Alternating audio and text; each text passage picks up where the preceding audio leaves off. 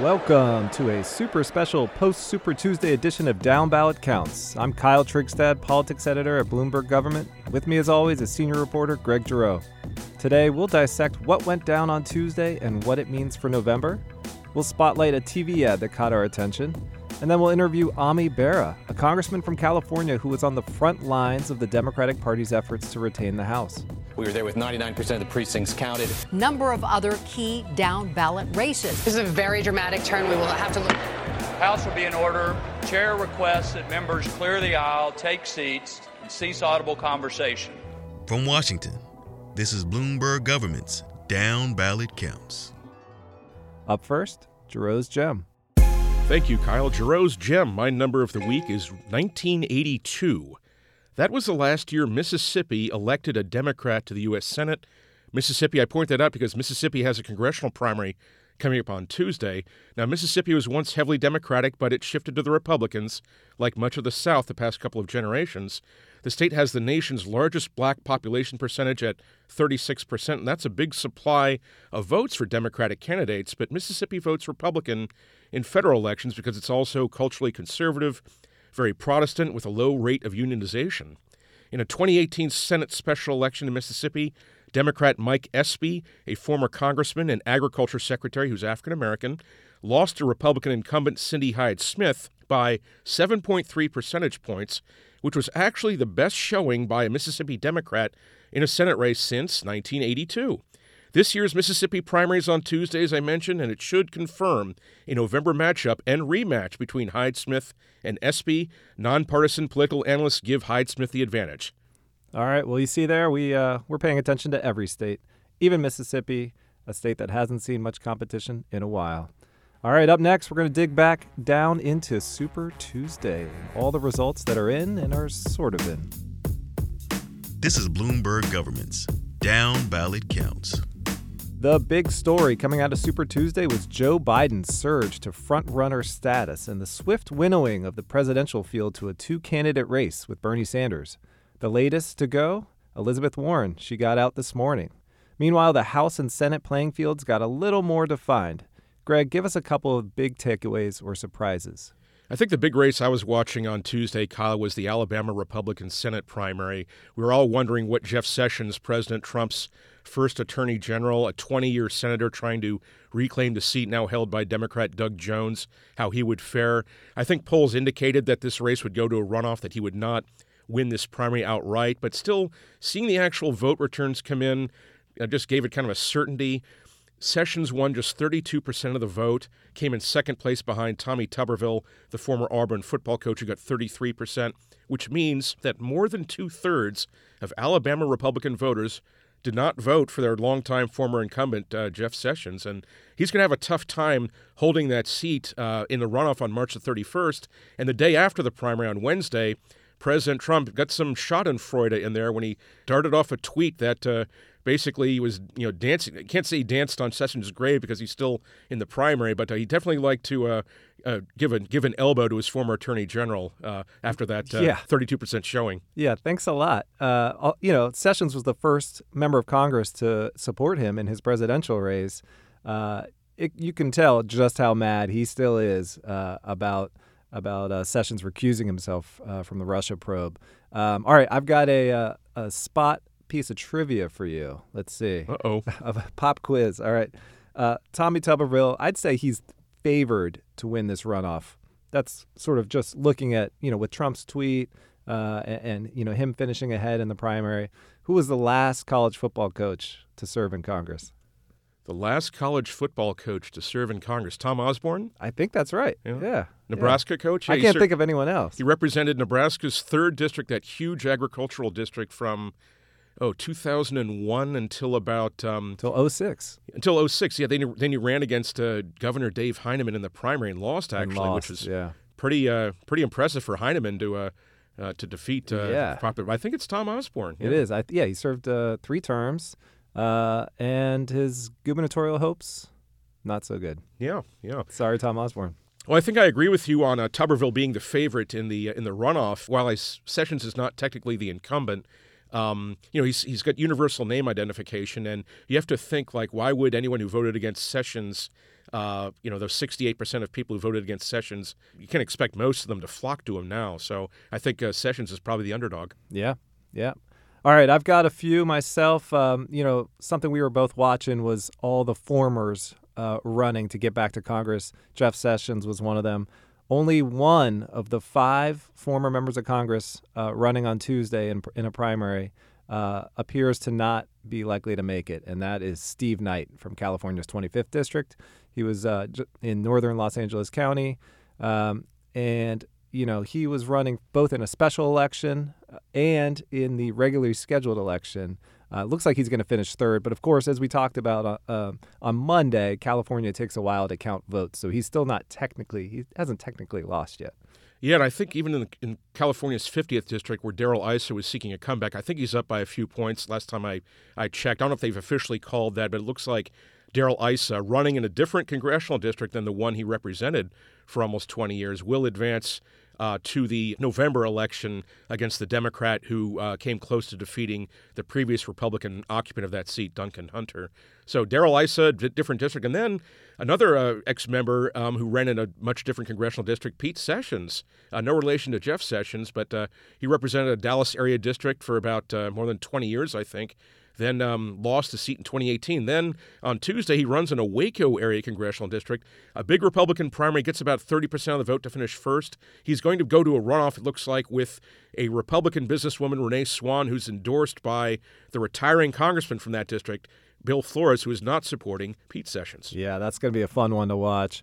Uh, I, I do think Pete Sessions is he grew up there in, in that district, but obviously hasn't lived there. Certainly didn't represent that uh, for many terms in Congress. Um, and then I, I, think the other big story was uh, Pierce Bush, um, the scion, the grandson of George H.W. Bush, coming in third in Texas's 22nd district down there in ex-urban Houston. A lot of people are looking at that. What does this mean for the Bush name? Does is this a sign that you know doesn't mean as much in the era of Trump? I think that's obviously true. I don't know if that's why he lost. He also isn't from the district. I, don't think he was even living in there yet. He certainly wasn't living there when he announced for the, for the race in December. Um, so he finishes third. You know, kind of a tough loss, and that is a district to watch for Democrats. They are trying to pick that up. That's right. Texas's 22nd district that's anchored in Fort Bend County, a very diverse uh, area. Um, it's going to be definitely a race to watch in the uh, in the fall, and you have a Republican runoff uh, between the sheriff of Fort Bend County there and a self-funding uh, businesswoman who spent about four million dollars of her own money.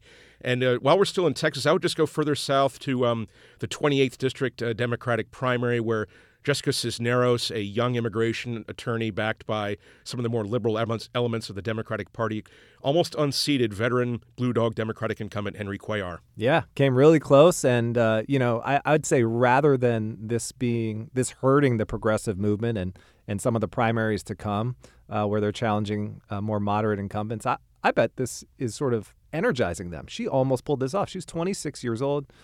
I'm guessing has never run for office before. Um, this could be sort of a shot in the arm for that for that movement right now. Yeah, it's a very impressive showing for sure. Uh, Kay Granger in the 12th district won more comfortably, 58% to 42% in the Republican primary in Fort Worth. Um, and I, the other races I would just mention quickly would be in North Carolina, where you're going to see more, I think, opportunities for more women to represent that state in the Congress. Um, you had uh, Democratic women outright win their primaries in the second district in Raleigh and the sixth district in Greensboro. Um, you'll have Democratic women favored to succeed retiring Republican men there. In the 11th district, a Republican district in western North Carolina, you have a, a, Republican woman, Linda Bennett, supported by the retiring Congressman Mark Meadows, making it to a runoff there. If she wins that runoff, she'll be favored to win the November election. Um, and you could have, so you could have maybe five, as many as five women represent North Carolina in Congress because you already have Virginia Foxx, the Republican, and Alma Adams, uh, the, the Democrat from Charlotte. So gains for women in North Carolina you could see in November. All right, yet another reason to watch the Tar Heel State. We will leave it there because up next is our weekly look at a recent campaign ad that stood out to us. Let's take a listen. Doug Collins says he's conservative, but look at his record a criminal defense lawyer fighting to get bad guys out of jail. In the Georgia House, Doug Collins teamed up with liberal Stacey Abrams to let some convicted murderers avoid the death penalty. And in Congress, Doug Collins teamed up with liberals to allow early release for some sex offenders. Doug Collins, a criminal's friend and a conservative's nightmare. Senate Leadership Fund is responsible for the content of this advertising. That was an ad from Senate Leadership Fund, which is essentially the super PAC arm for Senate Republican leadership. It's remarkable to see a Republican group target a Republican congressman like this, especially one who is friendly with the president. But Doug Collins is not the party's candidate in Georgia. Leaders have made it clear there was Senator Kelly Loeffler, who was recently appointed to the seat and is hoping to win the November special election to fill the remainder of the term. Greg, what did you see here? That's right. As you mentioned, the Senate Republican leadership does not please that Collins has decided to challenge fellow Republican Kelly Loeffler, who isn't mentioned in this ad, by the way. Um, she was appointed to the Senate just two months ago, and she's concentrating on, you know, airing some ads and building her legislative record. And you don't want to start out negative ads when you're running your own campaign. You want to start building your biography and doing things like that. And that's what she's been doing, airing some positive ads. But if you have a super PAC ally, they often do the dirty work for uh, candidates, and so they can run the negative ads, and uh, you can sort of, as a candidate, stay above the fray. So the fact it didn't mention Loeffler was interesting. Uh, they go after Collins um, by linking him to Stacey Abrams, who was Georgia's Democratic candidate for governor in that close 2018 race and a rising star in the party. And I noted it um, it invoked uh, criminal justice policies and legislation. They call Collins like the criminal's best friend or something like that. It refers to a criminal justice overhaul bill he sponsored in the last Congress, the 115th Congress, that had actually had a lot of bipartisan sponsors, including Jim Sensenbrenner of Wisconsin, um, some other uh, members of Congress you wouldn't exactly call liberals, some conservative Republicans. So um, they're trying to use Collins's bipartisan work with Democrats, including Hakeem Jeffries, to to uh, to criticize him and try and paint him as a, as a not conservative. Yeah, and uh, just because he was this uh, outspoken, um, upfront on Fox News all the time supporter of Donald Trump uh, during the impeachment hearings, uh, they want to make sure uh, voters in Georgia know, or at least think, he's not a conservative. He's not the conservative in the race. Uh, that instead is Kelly Loeffler, who I think has promised to spend something like $20 million of her own money on the race, which uh, you know is is something I'm sure Senate Republican leaders uh, like to hear as well, because that makes it just a little bit easier to win that state. Okay, uh, up next we'll talk a little more Super Tuesday with Democratic Congressman Ami Bera. From Washington, this is Bloomberg Government's Down Ballot Counts. Joining us now is Congressman Ami Bera, a California Democrat. He chairs the New Dem Action Fund, the political arm of the largest ideological caucus in Congress, the New Democrat Coalition. Congressman Bera, thanks for coming on Down Ballot Counts. Glad to be on. Thanks for having me. Congressman, you endorsed Joe Biden in December. He cleaned up on Tuesday, winning 10 of the 14 states and surging to a lead in delegates. Bloomberg Government and other publications have quoted numerous members of Congress since Tuesday who were ecstatic about the results. So I want to start there. What does that mean for your efforts to hold the House majority? You know, as one of the frontline co-chairs, I think it just made my job a lot easier with the down ballot races. Um, if you think about the schedule Joe Biden kept in 2018, he traveled to a lot of these districts that we picked up and, and delivered the majority for us. So, you know, he was welcomed openly by a lot of our um, frontline members, the, the most vulnerable Democrats. And you know, I think for a lot of those members, you know, there's a big sigh of relief that now that it looks like Joe Biden is um, on a, a path to be our, our nominee. And that's because he doesn't turn off swing voters in these districts, right? I mean, he, he his message, he, he's not obviously not pitching Medicare for all and some of the things that Bernie Sanders is. Absolutely. If if you look at the issues that um, our freshman members who won ran on, it was lowering the cost of prescription drugs. It was making healthcare more affordable, but it wasn't this Bernie Sanders um, agenda of getting rid of private health insurance or you know immediately going off of all fossil fuels, et cetera. Um, those are issues that, that get talked about, but they get talked about in a more incremental, rational way. And if you look at um, the folks that voted on Tuesday, you know, you saw record turnout, um, and it's almost the same coalition that delivered us the, the majority in these suburbs. The folks that came out and voted against Trump, but voted in these freshman members. Um, you saw that in Virginia. You saw that in North Carolina. You saw that um, across the board. So, you know, when we talk about expanding the base and, and the turnout and enthusiasm. Joe Biden's the one who accomplished that, and it was the same as what we saw in 2018. Uh, Congressman, there are more than 100 members of the New Democrat coalition. Uh, what exactly is a New Democrat, and how are New Democrats different from, say, Blue Dog Democrats or Congressional Progressive Caucus Democrats? You know, there's now 104 of us, and we're the largest um, caucus in, in, the Democratic Party. Um, what a New Democrat is is we're really problem solvers. We're focused on um, you know, coming up with pragmatic solutions. You know, we're looking for pro-growth, um, pro-job um, agendas and policies. You know, we all as Democrats want to address um, universal coverage and make sure every American has coverage that they can go go see a doctor if they get sick. But we're taking an incremental approach that builds off of the Affordable Care Act. Um, you know, we've got policies like um, auto enrollment, which would get another 10 to 13 million people who qualify for low cost or no cost health care into the system. But we're not looking for a revolution. We're looking at getting back to an agenda that allows us to govern and move the country forward. And so the New Dem Action Fund is in place to to try to help elect and reelect uh, members who would support you know policies like that. Um, what what exactly does the Action Fund do to support these candidates? Yeah, the Action Fund will um, you know as as candidates, um, we work with them on making sure they knew how to understand policy, you know, giving them the resources to talk about, let's say, coronavirus and things like that. You know, what are the issues of the day? Now, as members, you know, 32 of the frontline members um, that are the most vulnerable ones are new Dem. So we'll help them raise money. We'll give them advice as they put together their their campaigns. Um, you know, if you look at the DCCC leadership, 11 of the 12 um, leaders of the DCCC are new Dems, and so there's this real overlap between um, our leaders, DCCC leaders, and um, the the frontline members. But it really is making sure these most vulnerable members get reelected. And the Action Fund supported a few candidates uh, who had some success on Tuesday. I saw, you know, Wendy Davis and Gina Ortiz Jones in, in Texas. They both won their primaries. Those are a couple of top offensive opportunities uh, in November. Yeah, no, and um, you know, if you look at one of the California special elections, um, Christy Smith, um, you know, came out on top of that special election, you know, for the California 25 seat. So overall, it was a pretty good night. What other races are on your radar? Any any candidates really stick out, or any races uh, you're you're closely paying attention to? Yeah, you know, we've um, got a number of endorsed candidates. You know, we're looking at the Washington 3 race where Carolyn Long um, is running against Jaime Herrera Beutler. Um, you know, Betsy Dirksen Londrigan in Illinois 13 against Rodney Davis. Um, Dan Feehan in Minnesota 1 against Hagedorn. Um, the open um, Susan Brooks seat, we've endorsed Christina Hale.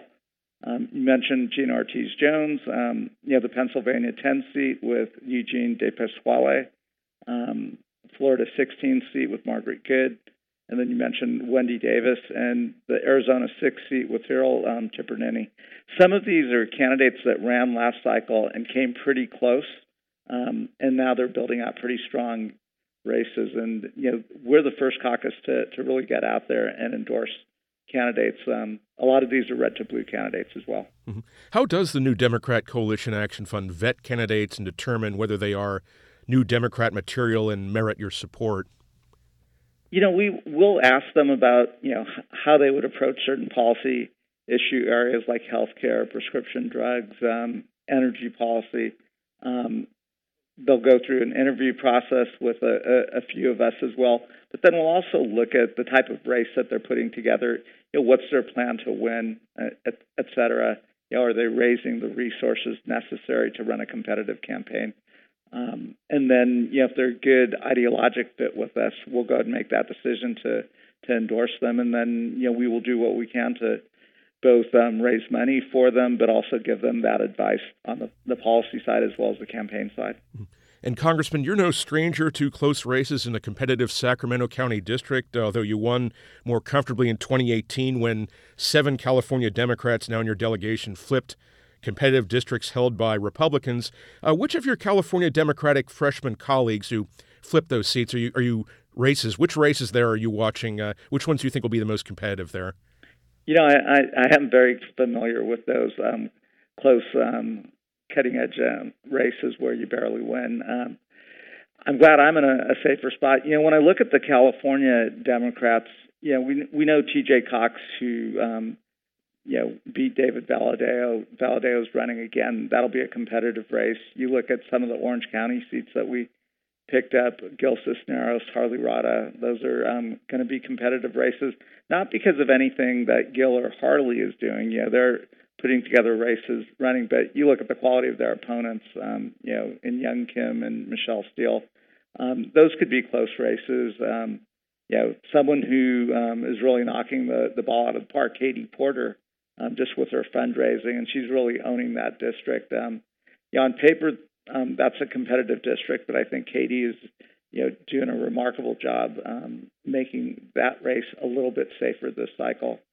Um, a little further north, Josh Harder, that's uh, always been a competitive and tough district. Again, Josh is working really hard to do what he has to do to try to make that a slightly safer race.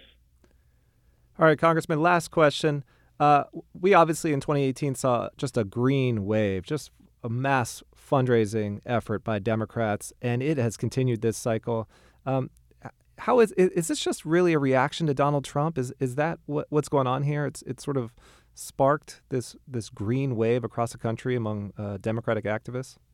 You know, it's pretty amazing. I used to think of myself as a really good fundraiser, but I look at this freshman class, and you know, it it it is amazing how much um, they're they're able to raise and how much they're outraising their Republican opponents. Um, I think it, it's partly the Donald Trump effect that you know that um, these they want to hold on to the majority. I also think um, you know, it's that online fundraising uh, ability as well and grassroots fundraising. And then, you know, hats off to these freshmen. They are working incredibly hard, doing what they have to do to, to get reelected. So I think it's a combination of all of that. All right. Well, we'll have to leave it there. Congressman Bera, thank you so much for joining the pod today. Thank you. Have a great day. Be well. All right. You too. This is Down Ballot Counts. Now, before we close the show, we've got a parting shot of trivia for you. That's right, it's trivia time on Down Ballot Counts when I try to stump Kyle and you, the listeners, with a political trivia question. But first, let's review the question and answer from Monday when our guest was Tom Emmer, the chairman of the National Republican Congressional Committee, the political arm of the House Republican minority. I asked for the most recent year when Republicans won the House majority away from the Democrats Kyle, I'm pretty sure you got this right. Well, I shouldn't be politics editor uh, at Bloomberg Government if I don't know this. Uh, the answer is 2010. Ding, ding, ding. You are correct. And uh, I'm sure you were covering the 2010 election uh, in whatever capacity you were at the time. Of course, uh, yeah. that was a, that was a fun election year. Republicans made a net gain of 63 seats that year uh, to win the majority they had lost just four years earlier. As Emmer said, uh, in our uh, podcast on Monday, Republicans need a net gain of about 20 seats to win back the majority uh, this November. So, congratulations, uh, Kyle and listeners, for getting 2010 correct. But I can guarantee you this week's question will be harder. Uh, we spoke earlier in the program with California Congressman Ami Bera, who heads the New Dem Action Fund and is also among a handful of medical doctors in the Congress. And my question is who is the only female doctor in Congress? In other words, who is the only woman with an MD degree currently serving in the Congress? That's a good one. It's a harder question than last week's, certainly. Think about that and email your answer to bgovpodcast at bgov.com. Or you can tweet your answer at the Bloomberg government Twitter handle at bgov using the hashtag DownBallotPod. We'll reveal the answer and ask a new question on the next episode of Down Ballot Counts. That's it for us today. Before we go, Greg, what else are you watching this week? Kyle, I'm watching the Mississippi congressional primaries on Tuesday, even though they're mostly pro forma. And this week, we get updated campaign finance reports for candidates running for Congress in Ohio and Illinois, which have primaries on March the 17th that you should be aware of. We'll talk about Ohio and Illinois in our next program. I'll note here that Michael Bloomberg, the majority owner of Bloomberg Government's parent company, also sought the Democratic presidential nomination. He endorsed Joe Biden on March 4th. The producer for Down Ballot Counts is David Schultz. You can follow us on Twitter at Kyle Trigstad and at Greg Giroux. And be sure to check out all the great politics coverage on Bloomberg Government's website, about.bgov.com. We'll talk to you soon.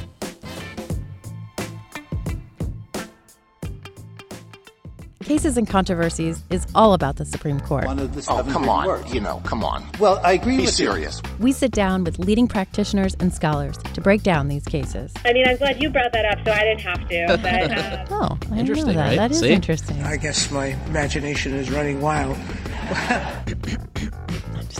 I'm just kidding. Tune in every week for our deep dive and sneak peek episodes wherever you get your podcasts. As always, check out the latest at news.bloomberglaw.com.